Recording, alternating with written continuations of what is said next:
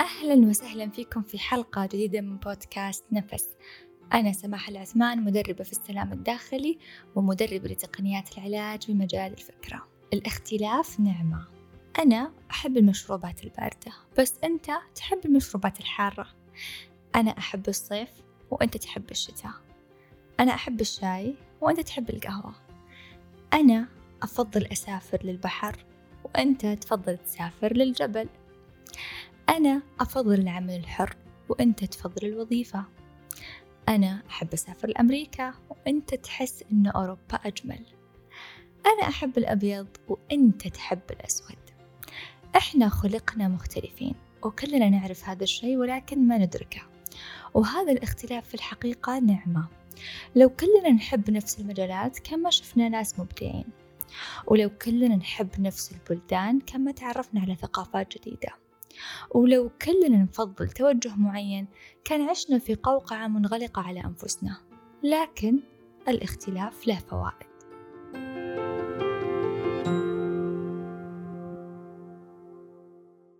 قبل فترة كنت أتكلم مع واحدة من معارفي هي مش مقربة لي ولكن كنا نتكلم بشكل عام وجاء طاري الشغل.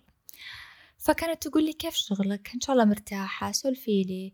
آه طيب ليش ما تتوظفين؟ الوظيفة أسهل لك وأمل لك وفيها فوائد كثيرة. وأنا أقولها الحمد لله يعني أنا مرتاحة بوضعي الحالي. قالت إيه حلو أكيد. لكن آه، إيش رأيك تخلينا عمل جانبي وتتوظفين؟ أتوقع أن الوظيفة تكون هي الأساسية وهذا يكون عمل جانبي أفضل لك. رجعت وقلت لها الحمد لله أنا مرتاحة مستمتعة لأنه هذا my full time job أو هذا عملي لوقت كامل. قالت طيب جربتي تتوظفين؟ يعني البنت مصممة إنها تقنعني. قلت لها إيه أول ما تخرجت اشتغلت لمدة معينة ولكن ما حبيت المجال. وبدأت أعمل الحر والحمد لله أموري طيبة. سكتت شوي قالت مم. طيب الله يوفقك يا رب بس فكري فكري والله أنا أقول هالكلام لصالحك الله يجزاها خير أكيد طبعا هي نيتها نية خير ولكن من وجهة نظرها هي تشوف أن الوظيفة هو الخيار الصحيح في الحياة فقط which is هو يناسبها لكن أنا ما يناسبني وهي مو قادرة تستوعب أنه هذا الخيار اللي هي تشوفه الأصح غير مناسب لي غير متقبلة هذا الاختلاف ومصممة أنها تقنعني ومصممة أنه هي الصح. أنا ما عندي مشكلة مع الناس اللي تختار الوظيفة بالعكس الوظيفة لها جوانب جدا رائعة وجميلة وسهلة ويمكن أسهل من العمل الحر. بس هذا الخيار أنا ما يناسبني. الدنيا خيارات اللي يناسبك ما يناسب غيرك وهذا العبارة لازم نفهمها صح وبعمق.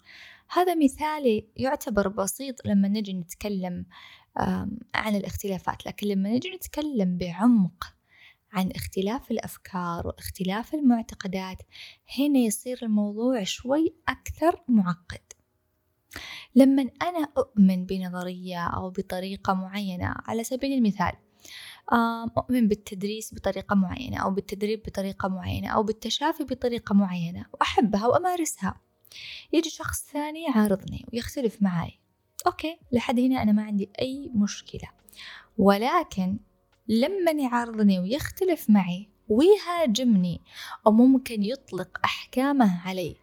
أنه هذا تخلف أنه هذا ما له شيء من الصحة هذه خرابيط هذه طريقة التدريس غير ناجحة. أي حكم يطلقه على النظرية أو على المعتقد اللي أنا أؤمن فيه.